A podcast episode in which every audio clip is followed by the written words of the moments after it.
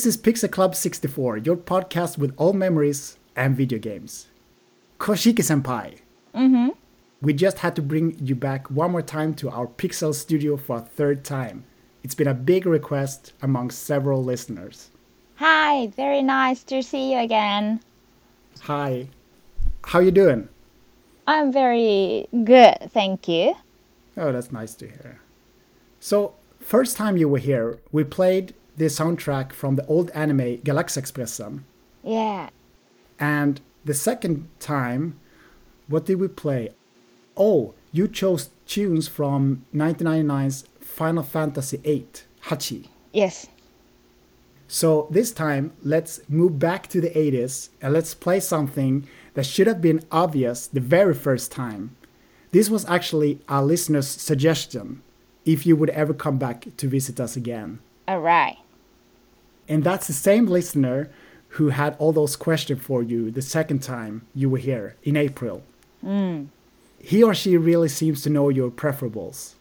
So it's time Sounds for. very nice. It is, right? Yeah.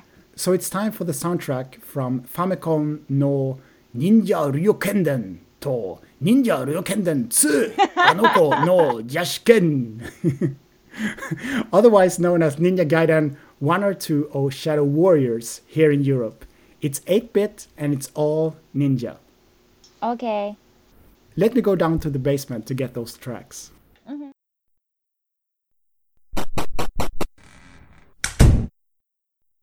So I put them on in the background and uh,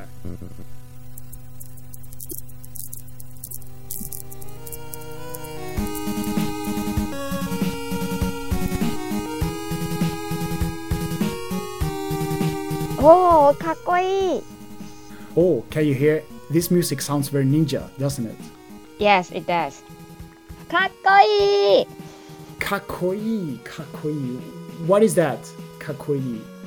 Kakkoii is cool or very nice, very great. Yeah, cool. Yes. I like that. Mm. Kakkoii, kakkoii.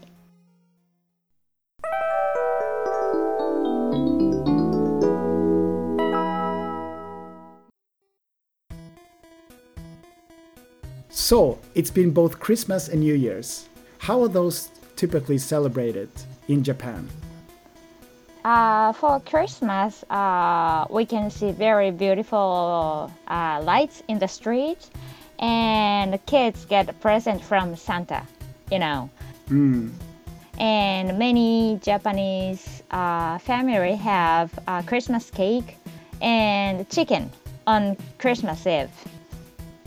But how do you first eat the Christmas cake and then chicken at night? Or how what, what do you do? uh, Christmas cake for dessert. So we uh, we eat chicken for dinner, and as a dessert we have Christmas cake. And but this chicken thing is very interesting. How did that start? How did chicken become something associated with Christmas in Japan? Maybe uh, uh, someone uh, imitate American style. American people have uh, なんだっけ uh, not chicken なんだっけあの七面鳥 Oh, turkey. turkey yes turkey Big turkey, right? Yeah, big turkey for Christmas, but in Japan, we don't have a culture to eat turkeys in daily life. So maybe someone starts to eat chicken instead of turkey. Maybe and KFC had a big role for that. Okay, yeah, I've heard that. I've heard that KFC is big part of Christmas in, Yeah. in Japan. Is that true? Yes, and nowadays, not only KFC but other uh, food companies try to sell more chickens. So it's not a one big chicken. It's like fried chicken. Fried chicken, that's it. Right. Yes. Has has Christmas in Japan changed since you were a kid? Uh, not that much. So when I was a child, uh, I ate Christmas cake and chicken with my family. And I got a Christmas present from Santa Claus. So it doesn't change a lot since I was a child. And what is the Christmas cake? What does it look like? Uh, it's very uh, de decorated with cream and fruits. So it's not like maybe it's not like uh, Europe style, European style. So very uh, with uh, many creams or chocolate on on the cake. Some uh, Christmas cake have Santa Claus, uh, small Santa Claus dolls or reindeer's dolls on the on the top of the cake. Okay, I see.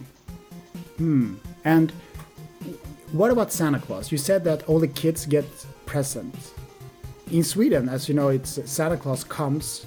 Uh, somebody's dressed out as Santa Claus and hands the gi- gifts to, to not just the kids but the adults too. How, how does it work in Japan? When and how do the kids get their presents? Well, uh, I think most of families, kids never seen him. So when kids go to bed, after they fall asleep, parents put present uh, by the bed.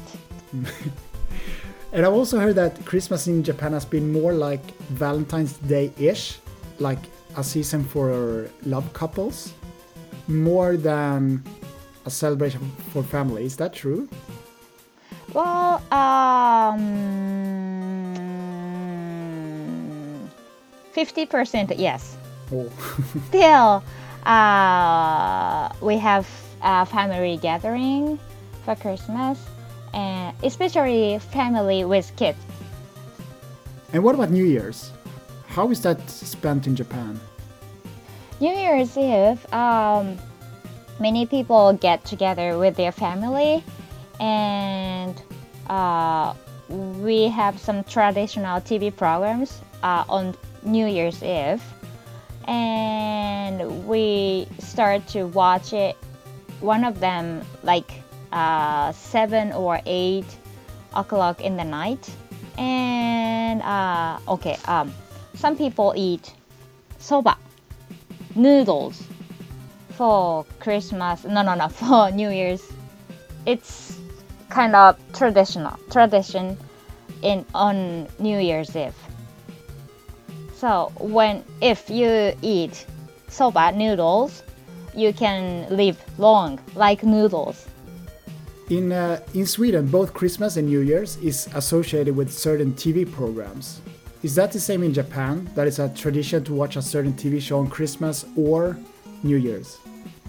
Well, we don't have some special TV programs for Christmas, but New Year's Eve and New Year's Day we have some traditional um, TV programs. What are those? uh, one big show is uh, sing, singing contest. It's like singing contest. Uh, women, uh, women singer, female singers are red team, and male singers are white team.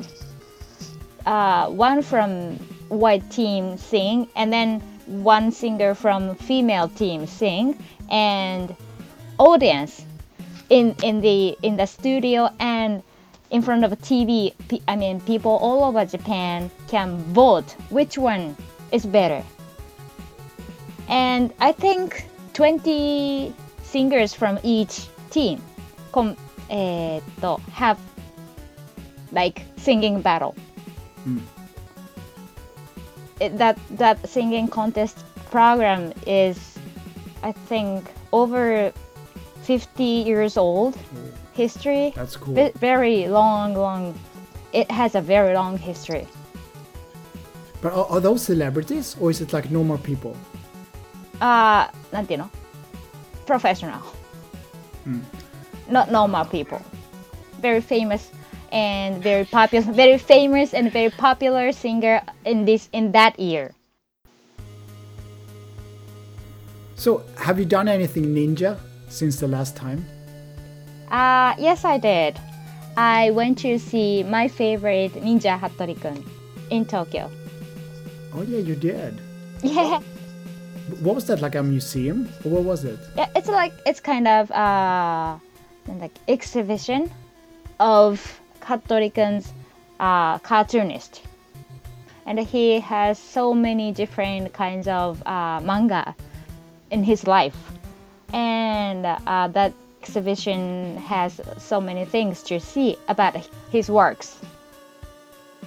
So let's go back one more time to Japan in the 1980s. Okay.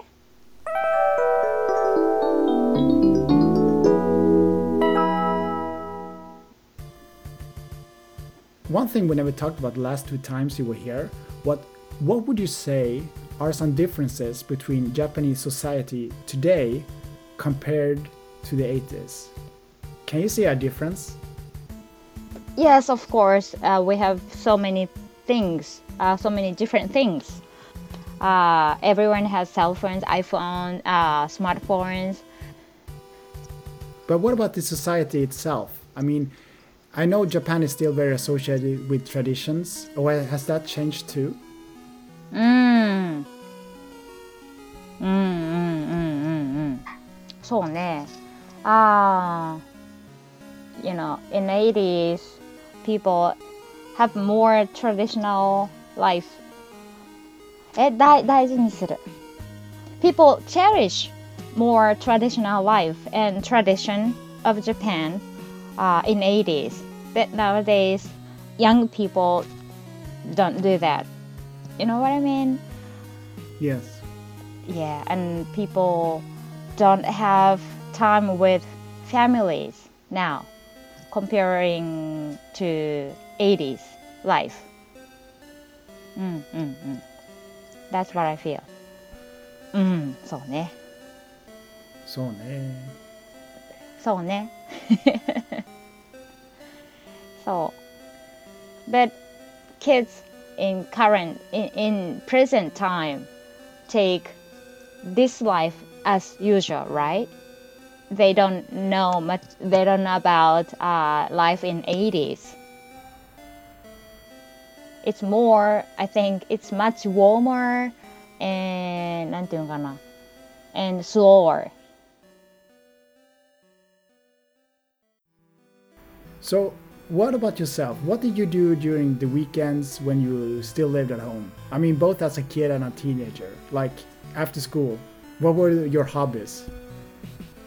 Uh, as a kid, I went to the park near my house and played with my friends. Very common playground. Mm, I I can't remember exactly what we did in the playground. Maybe え何してたかな it's okay. So ne. What else did you do when you, you became older? What what was it that you did after school? After school, well, um, in Japan, many students have uh, you know, take part in club activity. So when we finish uh, all lessons, all classes at that day, like uh, 3:30, we um, some students play sports, other students play musical inst- instruments or drawing pictures after classes, we stay at school until like uh, five or six o'clock, Mm, and then we go home and do some homework, and watch TV, have dinner, like that. What club were you in? You were in softball club. Yeah, I was I was mem- I was a member of the soft softball team, both in junior high and high school. Yeah, I've seen you look very cool. I've seen a picture of you playing softball. It's a very cool picture. Yeah, I miss softball. oh, you do? Is there a, is there a place near your house where you can play? Uh, yes, but uh, I have I don't have any uh, friends to play softball. You know. Mm. It's okay though.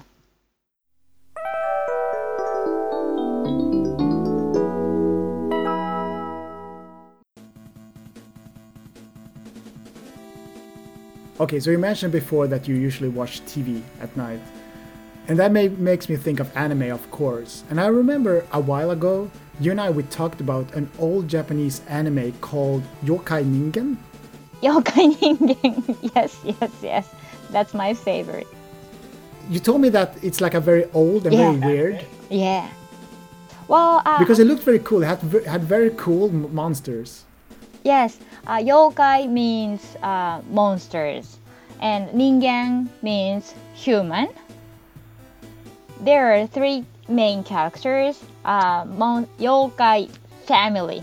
I mean, monsters family, and uh, a female one and male one and and child one, and they look. Uh, uh, they they look like human in daily life, but uh, when they find some devils, they turned into uh, monsters, yokai. They have some skills. I remember they lo- they, they have very cool design. Those monsters. そう、あの、え I think each one of them have some 何 tools to beat the monsters. Yokai Ningen. It's super old. It's from 1968. 26 episodes. Fuji TV. But yokai, yokai is not really just monsters. Yokai is like traditional Japanese creatures, right? Mm-hmm. Was it like a comedy one? Was it funny? It's not funny. It's very dark and kind of a sad story any every time. And as you can see, the color is really dark, right? Yeah, It's yes. it's all very dark color only. And what about its intro song? What does it sound like? Can I sing now? No, 闇に隠れて生きる俺たちは妖怪人間なのさ人に姿を見せられぬ獣のようなこの体早く人間になりたい OK nice singing. I like hearing you sing. Thank you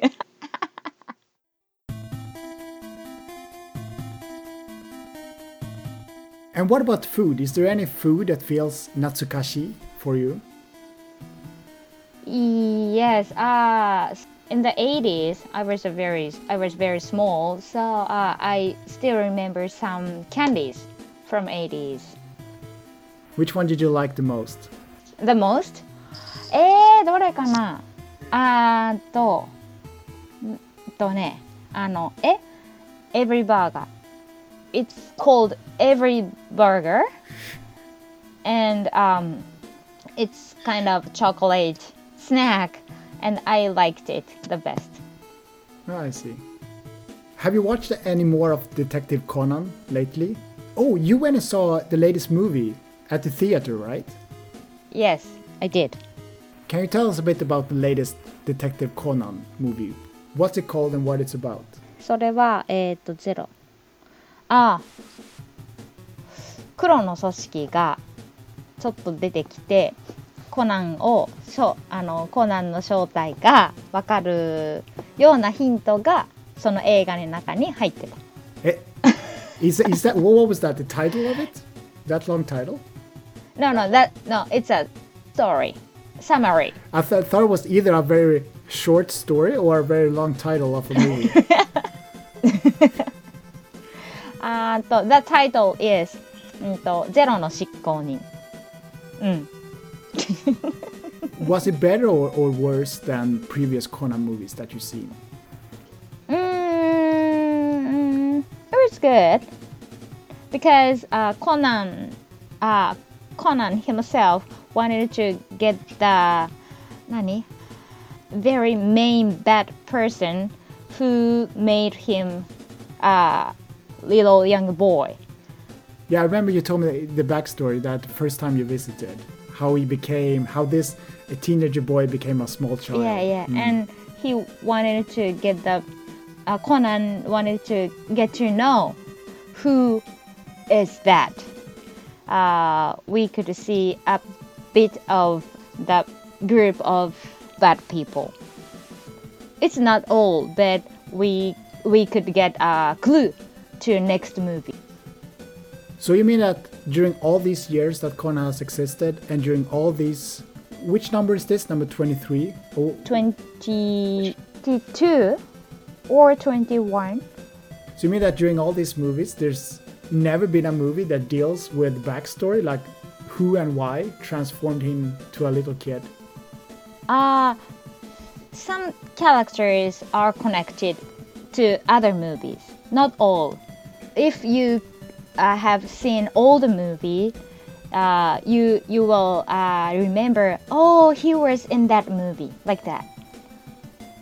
When you go see this movie at movie theater, what audience is it? Because my perspective is that a lot of Japanese women like Detective Conan. Or what is it like? What does the audience look like when you go see it? Well, uh, it's about all generations. People who are older than I am to uh, younger kids. So now I want you to choose tonight's dance, Koshiky. So what song from the 80s have you chosen for us? Well, uh, I choose a song called Paradise Ginga by Hikaru Genji. I liked that uh, idol group of boys, uh, and I think they are seven guys, and they are wearing uh, roller skates, and they are dancing with roller skates. And uh, I think I was seven or eight years old, and they were so popular.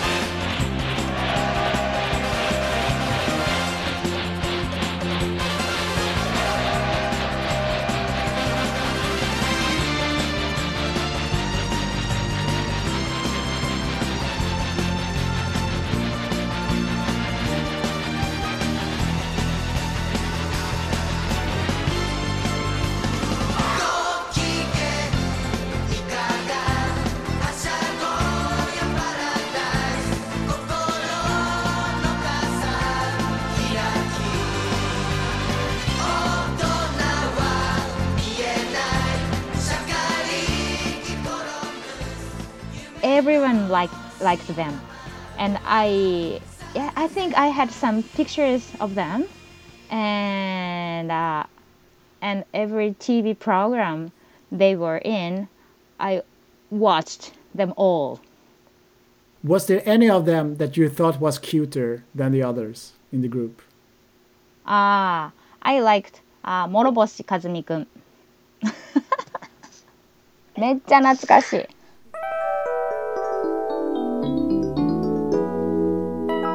Tonight's Tillbaks till Bildruta 1 is about a video game based upon one of Rumiko Takahashi's manga, Inuyasha. Have you read anything by her?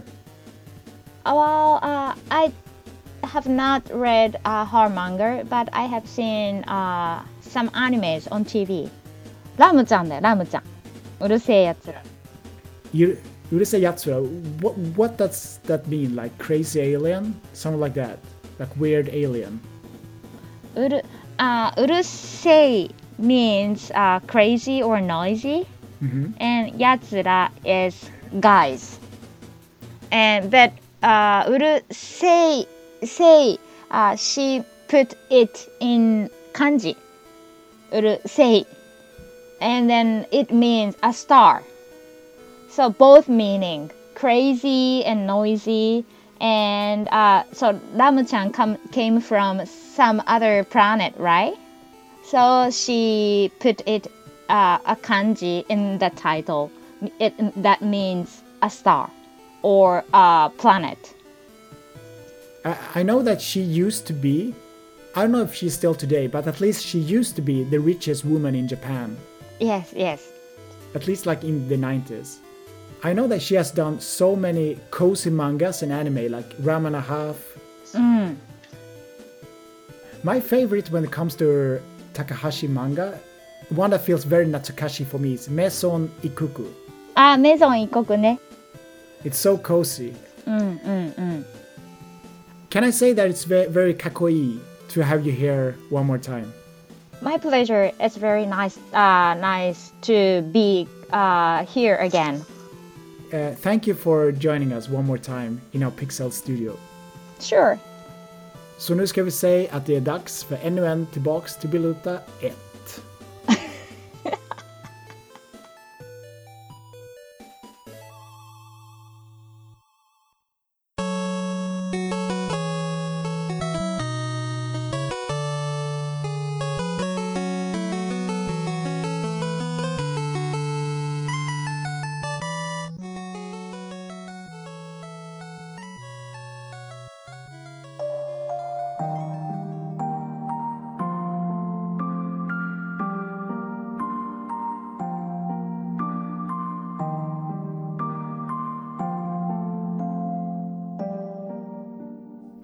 Inuyasha Secret of the Divine Jewel är ett rollspel i 2D-grafik till Nintendo DS.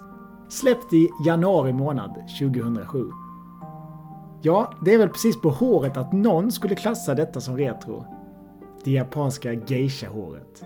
Mm. Ja, ja.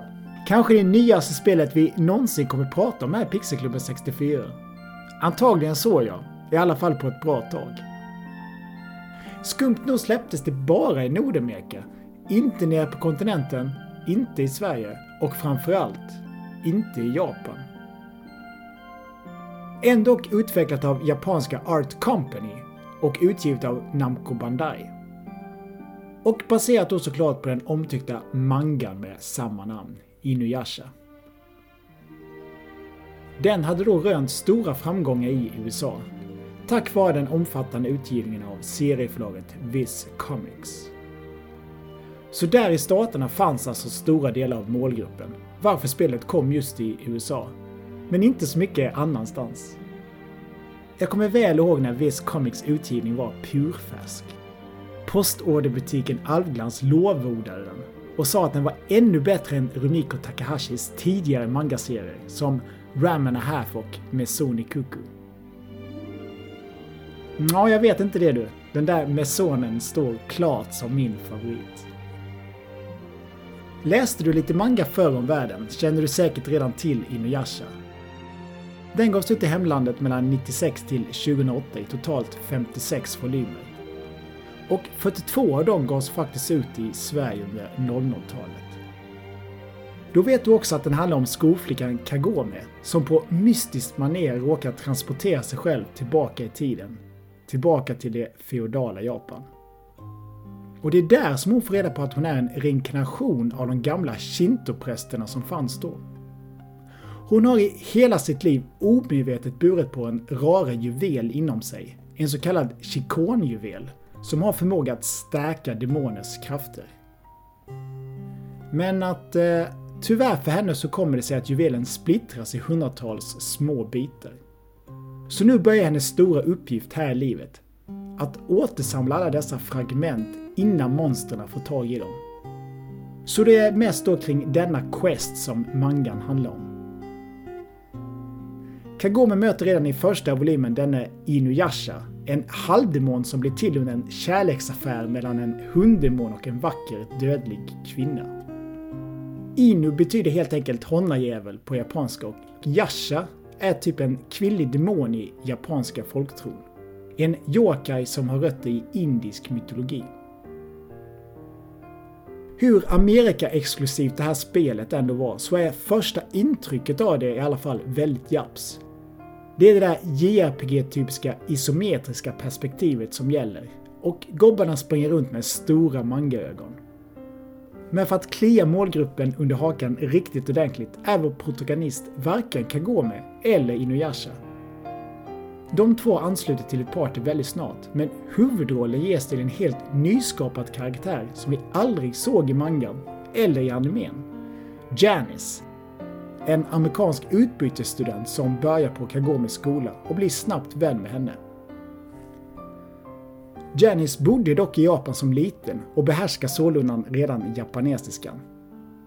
Hon är vacker och fin och pöjken i hennes skola dreglar över henne redan från dag ett. Ja, om vi ska bestämma att Ray var en intressant karaktär i teorin i Star Wars 7, men kanske lite väl mycket av en så kallad Mary Sue, så är detta ett problem även här. Men den är Fröken Duktig, Janice. En Mary Sue är alltså en ny karaktär som stöps i ett redan existerande popkulturellt universum. Och då för att fans ska kunna leva ut sina fantasier och kunna identifiera sig med denne. Mary Sue kännetecknas av att hon typ kan redan allt från början och helt saknar brister. De älskas av alla och tar stjärnglans från redan etablerade och med det stjärnglans från mer intressanta karaktärer. Mary Sue's är framförallt vanliga i fanfics, där författaren skriver in sig själv i sin favorit-tv-serie eller älsklingsanime. I, I vilket fall, var var vi? Jo, Janice råkar absorbera en del av en sån där chikonjuvel. Vännerna hjälper henne att ta reda på att inom henne vilar en stor kraft. Och nu börjar då kompisgängets jakt på guden Dattara, den enda som kan ta ut chikonjuvelen ur Janis kropp. Och kring detta kretsar då Secret of the Divine Jewel, jakten på den mystiska Dattara. Lite gäspigt och solblekt själva bakgrundsplotten alltså. Men fungerar helt okej okay för ett bärbart spel. Jag menar, hur mer komplicerat var egentligen den betydligt mer omtyckta fanfavoriten Golden Sun till Game Boy Advance? Till partyt ansluter snart några andra tjejer och killar som du som läst mangan, eller sett animen för den delen, antagligen känner till. Som munken Miroku och rävdemonen Shippo. Och min favorit Sango också, hon med sina stora bumeranger som hon kan kasta. Spelet har en dag och nattcykel likt Castlevania 2. I detta figurerar en lunacykel i menuerna att ha koll på då Inuyasha-filuren tappar sina mystiska krafter varje gång det är nymåne. En handfull skökar från förlagan figurerar för att göra livet suet för våra vänner.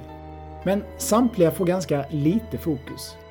Detta gäller även kändisar som den fagre Naraku, som blev alla mangaläsande flickors favorit.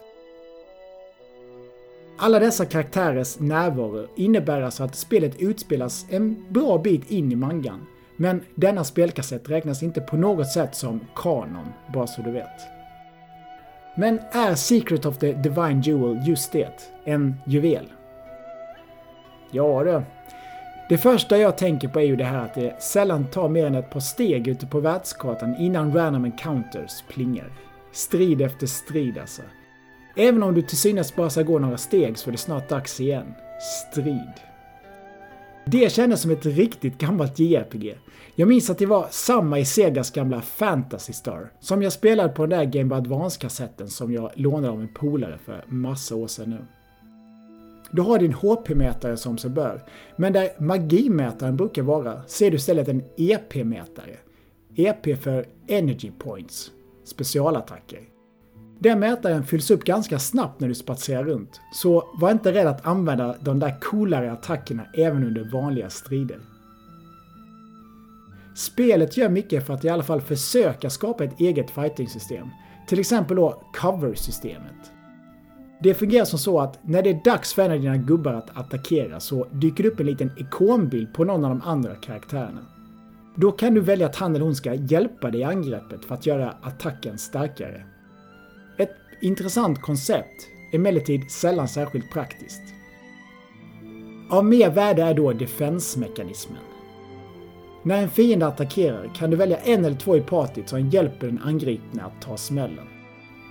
Och väljer du då detta så delas HP-skadan upp dem emellan. Inget fenomenalt, men absolut tacksamt ibland i många svårare strider. En jäkla lustig sak är att förutom Janice då så har alla i ditt party samtliga sina attacker redan från stunden de joinar din lilla armé. Och alla vapen och rustningar är redan på max. Inga uppgraderingar där alltså, även om såklart levelsystemet existerar på de enskilda karaktärerna. Jag har nog aldrig varit med om detta tidigare i något annat rollspel. Mycket märkligt. Det känns som att de klippt i spelet för att korta ner det typ. Förutom striderna så är det inte så mycket som händer. By, världskarta, grotta. Och sen tillbaka till bildruta 1 igen. By, världskarta, grotta. By, världskarta, grotta. Att allt vad Sidequest heter nästan är helt frånvarande medan du går från ett Fetch Quest till nästa kändes nästan lite befriande som förvånande till att börja med. Även om man efter ett tag tycker att det är lite konstigt ändå för ett JRPG. Byarna du går in i är ganska små och grottorna är linjära. Men världskartan är stor med en och annan smyggrej att upptäcka. Just detta får mig osökt att tänka på hur JRPG-mallen såg ut under 8-bit och 16-bits-generationen. Och lyser din DS-maskin rött och batteriet håller på att dö är ett bra tillägg att du alltid kan hålla in en knapp för att få ditt party att traska sig snabbare. Så du förhoppningsvis kan spara snabbare på ett säkert ställe. Springknappen fungerar alltså såväl på världskartan, som i grottorna, som i byarna. Om vi ska bli lite mer ytliga då så är det svårt att förneka att en av Inuyasha, Secret of the Divine Jewels, starkaste sidor är just det här med grafiken.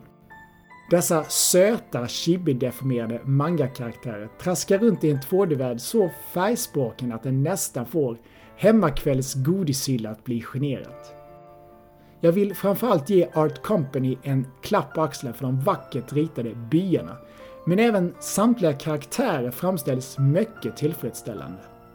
Ja, detta är väl ett ganska simplistiskt spel för en DS-konsol, men utvecklarna kunde i alla fall det här med design. Fina sprites och känsla för detaljrikedom. Jag tror att de utav er som har läst mangan kommer bli mycket glada att känna igen alla sina favoriter, precis som man vill ha dem. Nintendo DS är det ju. När vi började med denna podcast så kunde man fortfarande köpa konsolen ny i butik. Men eh, hur är det nu egentligen med touchskärmen här? Eller rättare sagt, touchskärmens användningsområde? Ja, så där får jag säga.